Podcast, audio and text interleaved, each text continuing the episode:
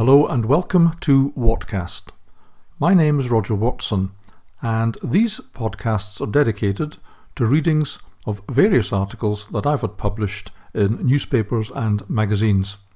They reflect my views on politics, the pandemic, and current affairs. Thank you very much for listening. Wild West Yorkshire Policing. This is my column for the New Conservative of the 7th of September 2023. Our police forces in the UK these days are not exactly acquitting themselves with distinction. The Metropolitan Police has been in such a mess that it has been reformed and overseen to ensure that it focuses less on misogyny and murder by its officers and more on keeping people safe on the streets of London. Across the UK, there are neighbourhoods where no burglaries have been solved in the past three years. On the other hand, some police forces are pretty nifty at the Macarena and seem to take the rubbing of women's private parts on their own with equanimity. Nice work if you can get it. But taking the proverbial biscuit for incompetence and diversion from the line of duty is West Yorkshire Police. Commented on recently in these pages was the terrible case of the girl with autism being forcibly and violently arrested for likening a female police officer to her lesbian nan the facts of the case are that the girl does in fact have a lesbian nan, and while the sexuality of the officer in question is unknown, I do know people who think that she did look like a lesbian. Also, the girl was drunk and had been taken home by the police, to whom it should have been clear that she was perhaps not fully in control of her faculties. That and the fact that it took seven officers to arrest her makes the footage of the arrest one of the most disturbing views on YouTube in recent years.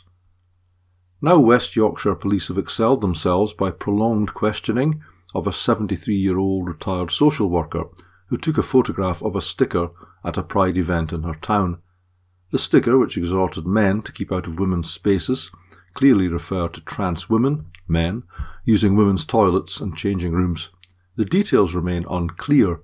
For all we know, we and the West Yorkshire Police know, the woman could have been taking the picture to report it to the police. They may have suspected she placed the sticker, apparently she had not, but that's also unknown. All we know is that a woman was questioned and had a non crime hate incident recorded against her for doing absolutely nothing wrong. That and the fact that she was spotted taking the photograph on CCTV and then tracked down, presumably using facial recognition technology. It seems that George Orwell was a West Yorkshireman. If only it stopped there. Cast your mind back to May 2021 and the events at Batley Grammar School. A religious education teacher showed a cartoon of he who must not be lampooned, the Prophet Muhammad.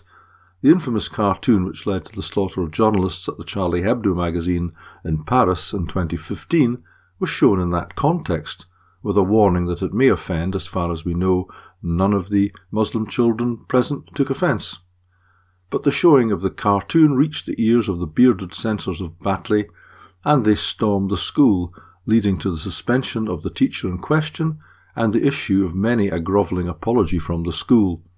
Despite credible death threats being issued to the teacher by the Mohammedan mob, the West Yorkshire Police, in whose jurisdiction Batley lies, did nothing to protect him. He and his family remain in hiding Peace returned to the streets of Batley, and one can only guess that West Yorkshire police consider that a job well done, and were not finished yet. Kettlethorpe High School in Wakefield, can you guess where Wakefield is, was a scene of a dreadful incident. A young lad dropped a copy of that which cannot be dropped, the Koran, and it sparked a furious response again from the local band of meddling mullahs. The young lad in question also had autism, suggesting that West Yorkshire police either target this specific group of people or are falling behind a tad in their neurodiversity training. Again, the school went into grovelling apology mode despite the fact that they were not in any way responsible for the incident. But, with militant Islamists wandering the streets looking for blood, it's probably just as well to get your apology in quickly. The outcome was that the boy and his mother were dragged in front of a kangaroo Sharia court utterly humiliated and threatened. The courageous officers of West Yorkshire Police, who were in attendance at this extrajudicial, i.e., illegal, court, simply watched with fascination. One can only guess that they were picking up tips for their next encounter with an autistic teenager.